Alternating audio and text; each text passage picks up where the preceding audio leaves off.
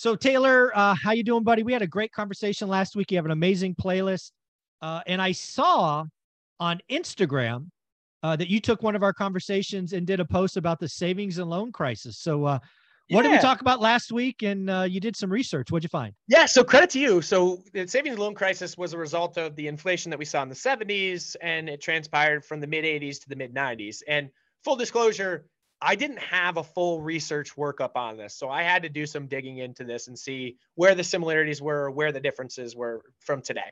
But from what I can ascertain, and you can certainly correct me if you think I'm wrong in any of these categories, savings and loan institutions are largely banks, right? They were smaller banks in regional areas, and they didn't have the regulatory requirements that banks have these days.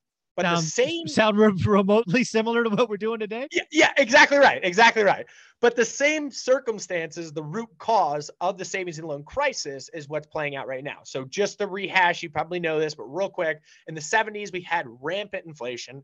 It took three Fed chairmen to control it. Paul Volcker was the last one who took rates, Fed funds rate to 19%. 19 Currently, we sit at five for context.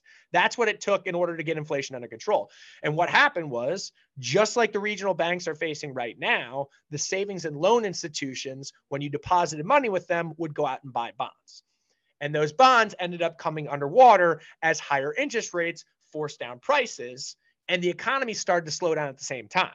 So we started to enter an economic recession. And when economic recessions come, people withdraw money out of the bank to withstand their lifestyle because they're not making enough to cover their expenses. So, therefore, these savings and loan institutions are then forced to sell bonds at inopportune times to fund withdrawals, and you start to get hit with this liquidity mismatch.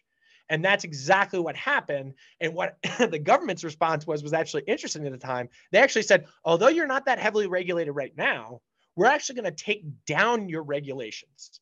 And we're going to allow you to go out and buy things like high yield bonds which are junk bonds, is another way of saying them, in high risk companies in the face of an economic slowdown when these high yield bonds, junk bonds, ended up going debunked. And then from 19 kind of, I'm sorry. Sounds yeah, like somebody chasing yield. Sound familiar?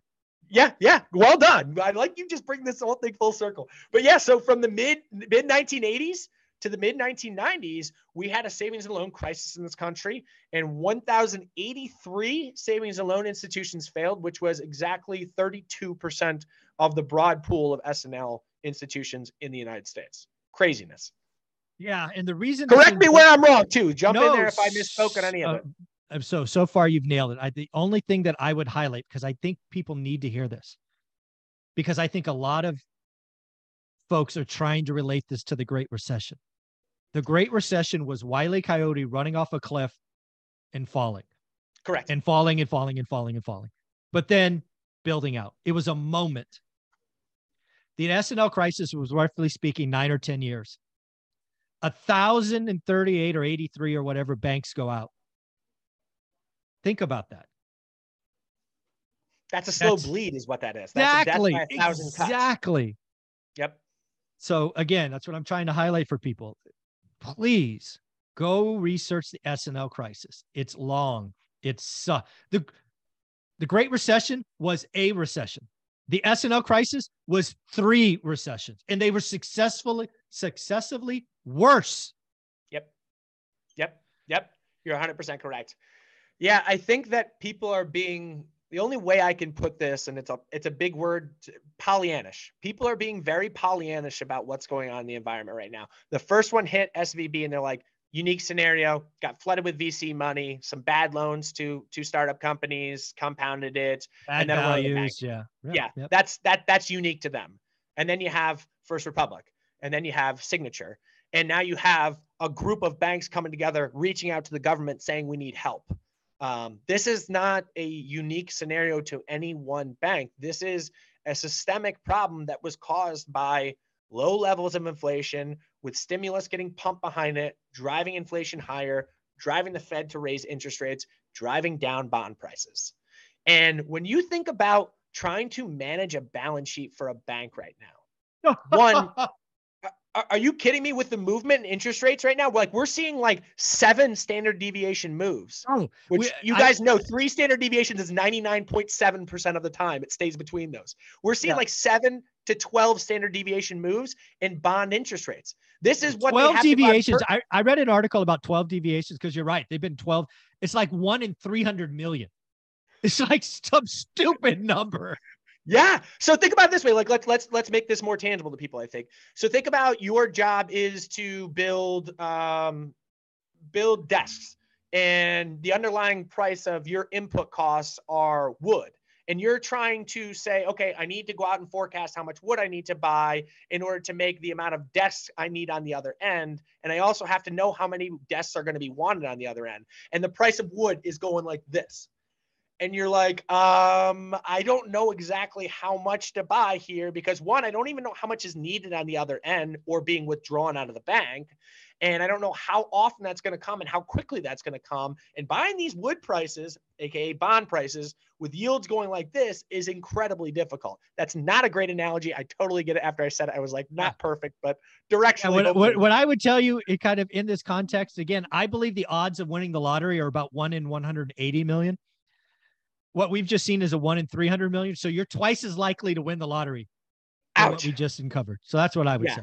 And what we're referencing there, if we didn't make it super clear, is the variance in bond yields that we've seen in the past two weeks. How much they've jumped from peak to trough, peak to trough. Yeah, it's it's wild to look at. And it so hasn't again, been one direction too. Like no. directionally they have come down, but there has been massive bounces intraday yeah. and, and intra week. I, I have to tell you, I looked this morning. Rates are down pre-market. I just checked before we started. We were up. I'm shocked at the 10 year. I want to check now just because this stuff is changing so fast. So, so and, and oh I'm not God, saying that I, I rise. I oh my rise God, up seven. Point, yeah. yeah. So when I woke up this morning, now granted I'm on Eastern time, so sure. it was like 5 15 a.m. I, I checked rates immediately on bond yields and they were down like 15 basis points. Yeah, I saw. Now they're yeah. up seven basis points. This is and that, guys, for context, that's a quarter. those are massive moves. And that's yeah, what like people, that's four hours.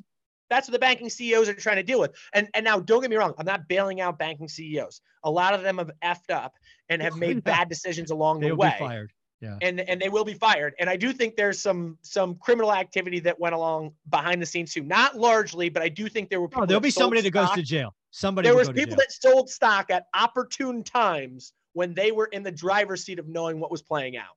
Yeah, somebody's going to jail. There'll be there'll be uh, somebody wearing orange. At the end of the day, Taylor, we are educating people. We are talking about real real stuff. We are not trying to scare people, but educate people. You have a wonderful Instagram and TikTok. Where should they go?